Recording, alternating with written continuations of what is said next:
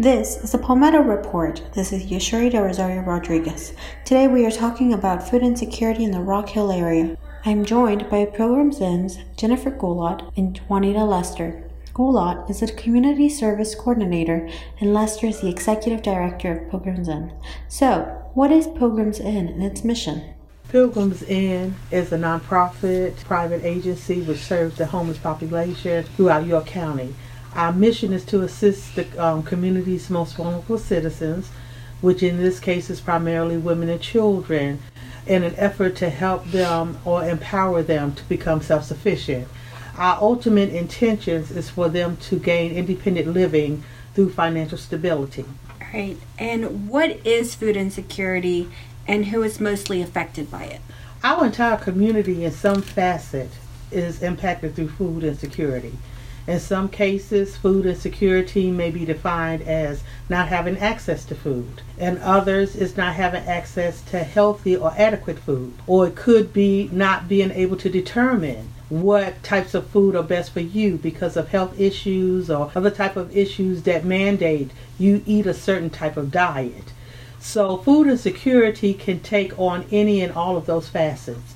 And so here at Pilgrim's Inn, we address those through all of those ways. And how big of a problem is this in the Rock Hill slash York County area?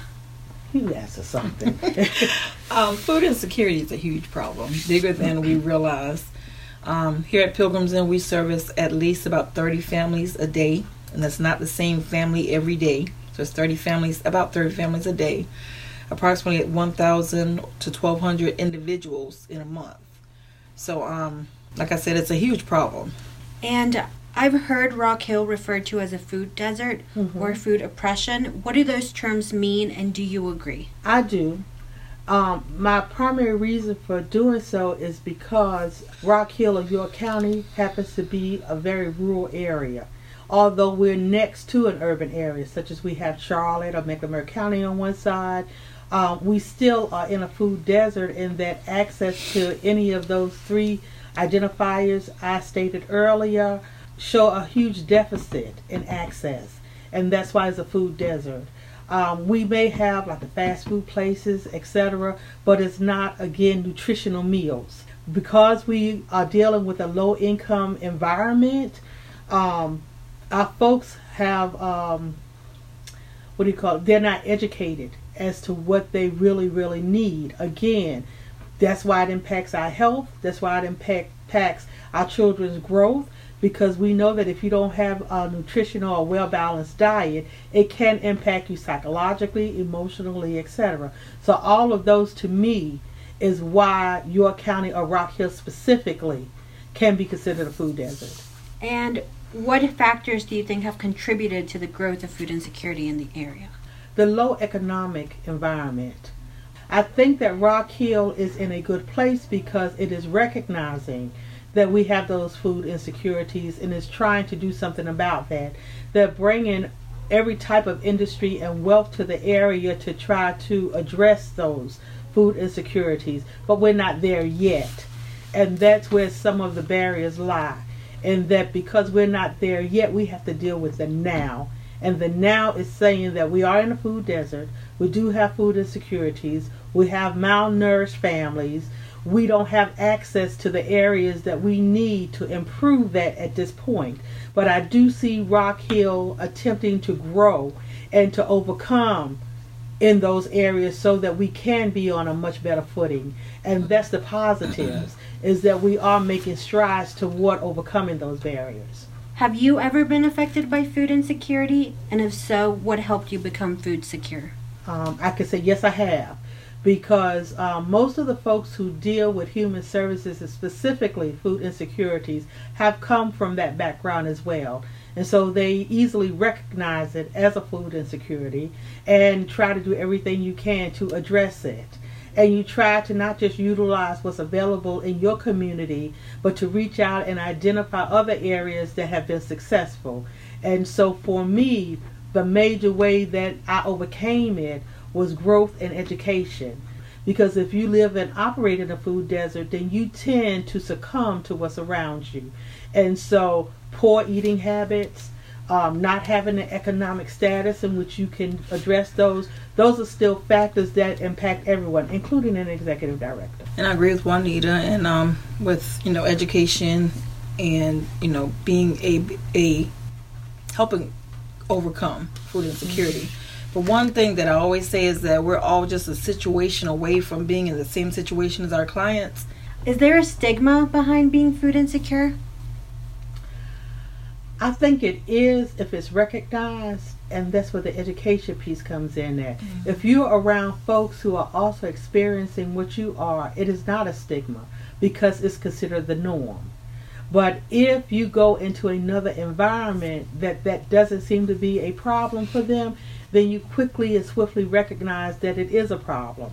And that's when I'm speaking about addressing it, educating yourself to say, look, all these people are healthy they're exercising, they have better nutritional habits, they're in a position where they can acquire from maybe their local stores, uh, go to their local educational institution and become better educated, or the resources from the services in a community that identify what is a nutritional meal versus what is not, and a better way to prepare meals for your family. Those types of introductions help you identify and know that hey i can overcome this situation so the stigma i think comes into play when you go into another environment and you're different and that difference brings out that stigma where you're either isolated or being considered that you're less than because you're not fitting in with the, the, the norm or with whatever is going on so it can become a stigma here in this community I don't think that it is a stigma, and I don't think it is because the majority of the people eat the same. In some cases, such as the school sits, um, the or the university system, it is considered a stigma because most younger generations are trying to eat healthier.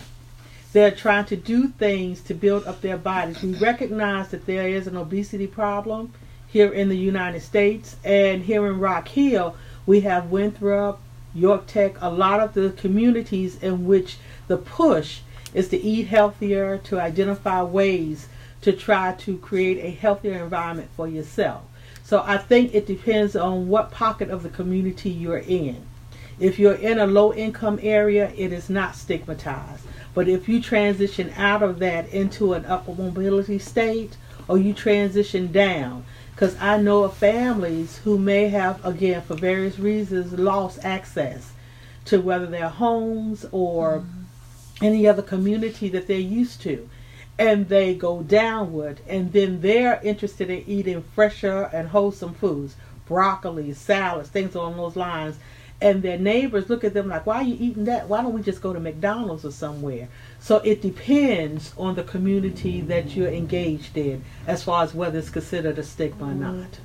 All right, and we're trying to like eat healthier. Like, how does the um, how does Earth Fare closing all of its stores mm-hmm. impact the community?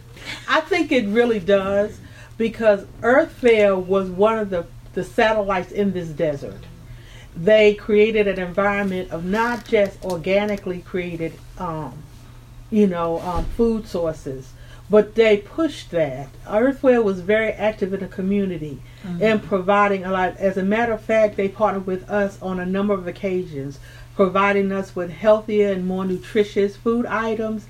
And so I can tell you, Pilgrims Inn will miss them because they supported us in multiple ways, as well as giving us menus and other identifiers that we could share with the folks who accessed our services. So their closing is really going to impact us in a number of ways, but most of all, being the one store in this environment that again push for more organically grown items, push for healthier eating lifestyles, and was supportive of the community in a way that, again, not to diminish what the other um, systems are doing, but they were sort of the magnet for folks who wanted to eat healthier. And so their closing will impact us tremendously. I agree with Juanita once again. Earth Fare was an awesome, has been an awesome partner with Pilgrims Inn, you know, provide like she said, providing us with food and turkeys at mm-hmm, Thanksgiving, mm-hmm. you know, just, you know, things that are going to help us help our clients eat healthier.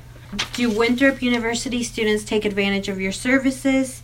Yes, we have had some Winthrop students that have taken advantage of our services, food as well as you know shelter mm-hmm. that we offer here. Mm-hmm. Um, as far as the food pantry is concerned, I think that some students may not be aware. You spoke earlier about stigma.